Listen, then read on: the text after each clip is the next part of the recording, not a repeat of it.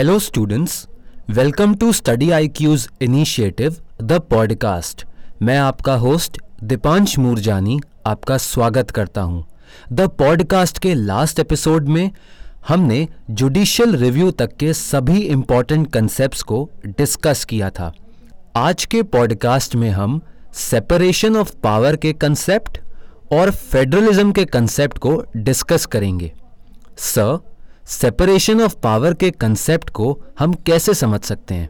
Principle of separation of power government के सभी branches के पावर्स को सेपरेट करता है, जिसमें लेजिस्लेचर एग्जीक्यूटिव और जुडिशरी इन तीनों ब्रांच को अलग अलग पावर्स होती है।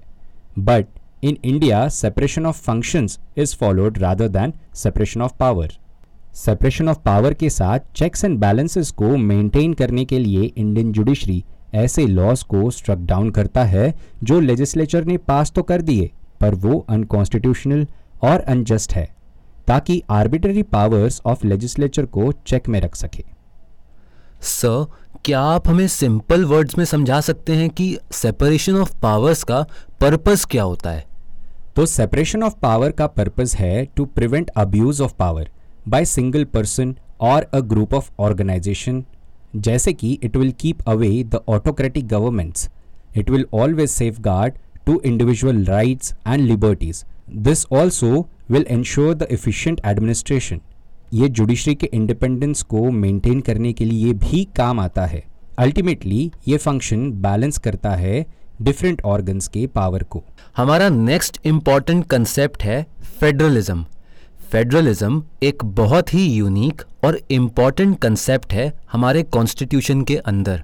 स इंडिया के लिए बोला जाता है कि India is a quasi federal state तो उसके बारे में आप हमें क्या बता सकते हैं? फेडरलिज्म एक ऐसा सिस्टम ऑफ़ गवर्नमेंट होता है जहाँ पर पावर डिवाइडेड होते हैं बिटवीन इट्स कॉन्स्टिट्यूएंट्स जैसे कि स्टेट्स और प्रोविंसेस फेडरलिज्म को हम दो तरीके से डिवाइड करके देख सकते हैं।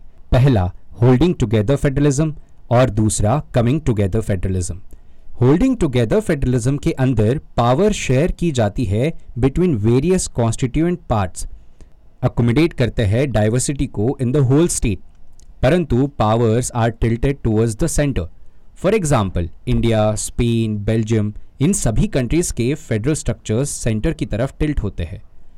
बट दूसरा हिस्सा फेडरलिज्म का कमिंग टुगेदर फेडरलिज्म है. इसके अंदर बहुत सारी इंडिपेंडेंट स्टेट्स एक साथ आकर एक स्टेट बनाती है। Here states enjoy more autonomy as compare to holding together federalism coming together federalism के एग्जाम्पल्स है यूएसए ऑस्ट्रेलिया स्विट्जरलैंड अब हम इंडिया के फेडरल सिस्टम के कुछ पॉइंट्स देखते हैं, जो कि बहुत महत्वपूर्ण होते हैं। ये पॉइंट्स इंडिया के फेडरल स्ट्रक्चर को हाईलाइट करते हैं। हम कुछ पॉइंट्स में इंडियन फेडरलिज्म को समझेंगे. Number one dual government of polity division of power between various levels rigidity of constitution independence of judiciary and bicameralism ये सारे फेडरल फीचर्स है.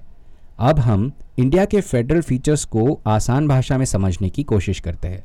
जहाँ पर गवर्नमेंट दो लेवल्स में डिवाइडेड है, एक सेंटर और दूसरा state division of power between centre and state को seventh schedule of Indian constitution में मेंशन किया गया है, जहाँ पर पावर को सेंटर एंड स्टेट में तीन लिस्ट के माध्यम से डिवाइड किया जाता है, जो कि यूनियन लिस्ट स्टेट लिस्ट और कॉन्करेंट लिस्ट है। यहाँ पर कॉन्स्टिट्यूशन को हमेशा सुप्रीम माना जाता है, क्योंकि the basic structure of the constitution is indestructible as laid out by the supreme court of India independent judiciary का होना एक फेडरल फीचर दर्शाता है, जहाँ पर कॉन्स्टिट्यूशन प्रोवाइड करता है एक इंडिपेंडेंट एंड इंटीग्रेटेड जुडिशरी, जो lower, district and upper courts तक पैच, जो लोअर, डिस्ट्रिक्ट कोर्ट को बॉटम लेवल पर रखता है और high court and supreme court को हायर जुडिशरी में रखा जाता है। इंडिया का फेडरल स्ट्रक्चर, जैसे ही हमने डिस्कस किया था, होल्डिंग टुगेदर है इसी वजह से इंडिया में फेडरलिज्म सेंटर की तरफ़ झुका जाता है। और इसी कॉन्टेक्स्ट में unitary features of the Indian constitution को हम देखेंगे। पहला यूनिटरी फीचर ऑफ़ कॉन्स्टिट्यूशन पैच पहला यूनिटरी फीचर ऑफ़ कॉन्स्टिट्यूशन है that there is a flexibility of constitution इसका मतलब कॉन्स्टिट्यूशन एक ब्लेंड है जहाँ रिजिडिटी और फ्लेक्सिबिलिटी दोनों को एकोमोडेट किया जाता है। कुछ प्रोविजंस ऐसे हैं जहाँ कॉन्स्टिट्यूशन आसानी से अमेंड किया जाता है। But there are some provisions जहाँ पर कॉन्स्टिट्यूशन को अमेंड करने के लिए स्पेशल पावर्स और स्पेशल मेजॉरिटीज की ज़रूरत होती है। नेक्स्ट यूनिटरी फीचर है जहाँ पर सेंटर को ज़्यादा पावर दी गई है as compared to state government जैसे कि कॉन्करेंट लिस्ट के अंदर के सब्जेक्ट्स पर parliament can make laws that can over the laws made by the state government हालाँकि कॉन्करेंट लिस्ट के अंदर दोनों को पावर होती है। सेंट्रल गवर्नमेंट और स्टेट गवर्नमेंट कॉन्करेंट लिस्ट के सब्जेक्ट के ऊपर अपने लॉज बना सकते हैं। हालाँकि जहाँ पर भी कॉन्फ्लिक्ट आता है, वहाँ पर सेंटर के पार्लियामेंट्री सिस्टम उसको ओवरराइड करने की ताकत रखता है। अगला यूनिटरी फीचर है unequal representation of states in Rajya Sabha.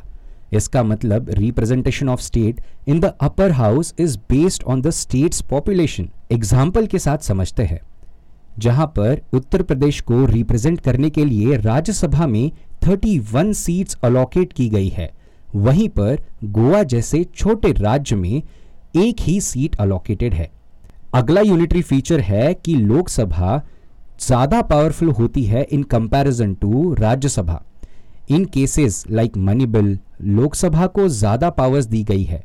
Unitary features का सबसे महत्वपूर्ण फीचर है इमरजेंसी पावर जहाँ सेंटर को इमरजेंसी पावर्स में ज़्यादा वेटेज दिया गया है और arbitrary power centre in cases of emergency apply कर सकता है। उदाहरण के तौर पर प्रेसिडेंट रूल अंडर आर्टिकल 356 जहाँ भी होता है, वहाँ सेंट्रल पार्लियामेंट स्टेट को ज़्यादा कंट्रोल कर सकता है। फेडरलिज्म के कंसेप्ट को डिस्कस करने के बाद कॉन्स्टिट्यूशन के सभी इंपॉर्टेंट कंसेप्ट को हमने डिस्कस कर लिया है। Sir thank you for your information ये इन्फॉर्मेशन स्टूडेंट्स को उनके प्रिलिम्स और मेंस एग्ज़ाम में काफ़ी हेल्प करेगी। डियर लिसनर्स इसी के साथ इस पॉडकास्ट को हमें यहीं ख़त्म करना होगा। नेक्स्ट पॉडकास्ट में हम कॉन्स्टिट्यूशन ऑफ़ इंडिया के एक नए सब टॉपिक के साथ आपसे इंटरैक्ट करेंगे। तब तक आप स्टडी आईक्यू के साथ बने रहिए। कीप स्टडिंग और आप इस पॉडकास्ट को कुछ ऑडियो स्ट्रीमिंग प्लेटफॉर्म्स पर भी सुन सकते हैं। जैसे कि Google podcast Kuku F M Spotify Hubhopper Apple podcast links comment section में पिन है। Thank you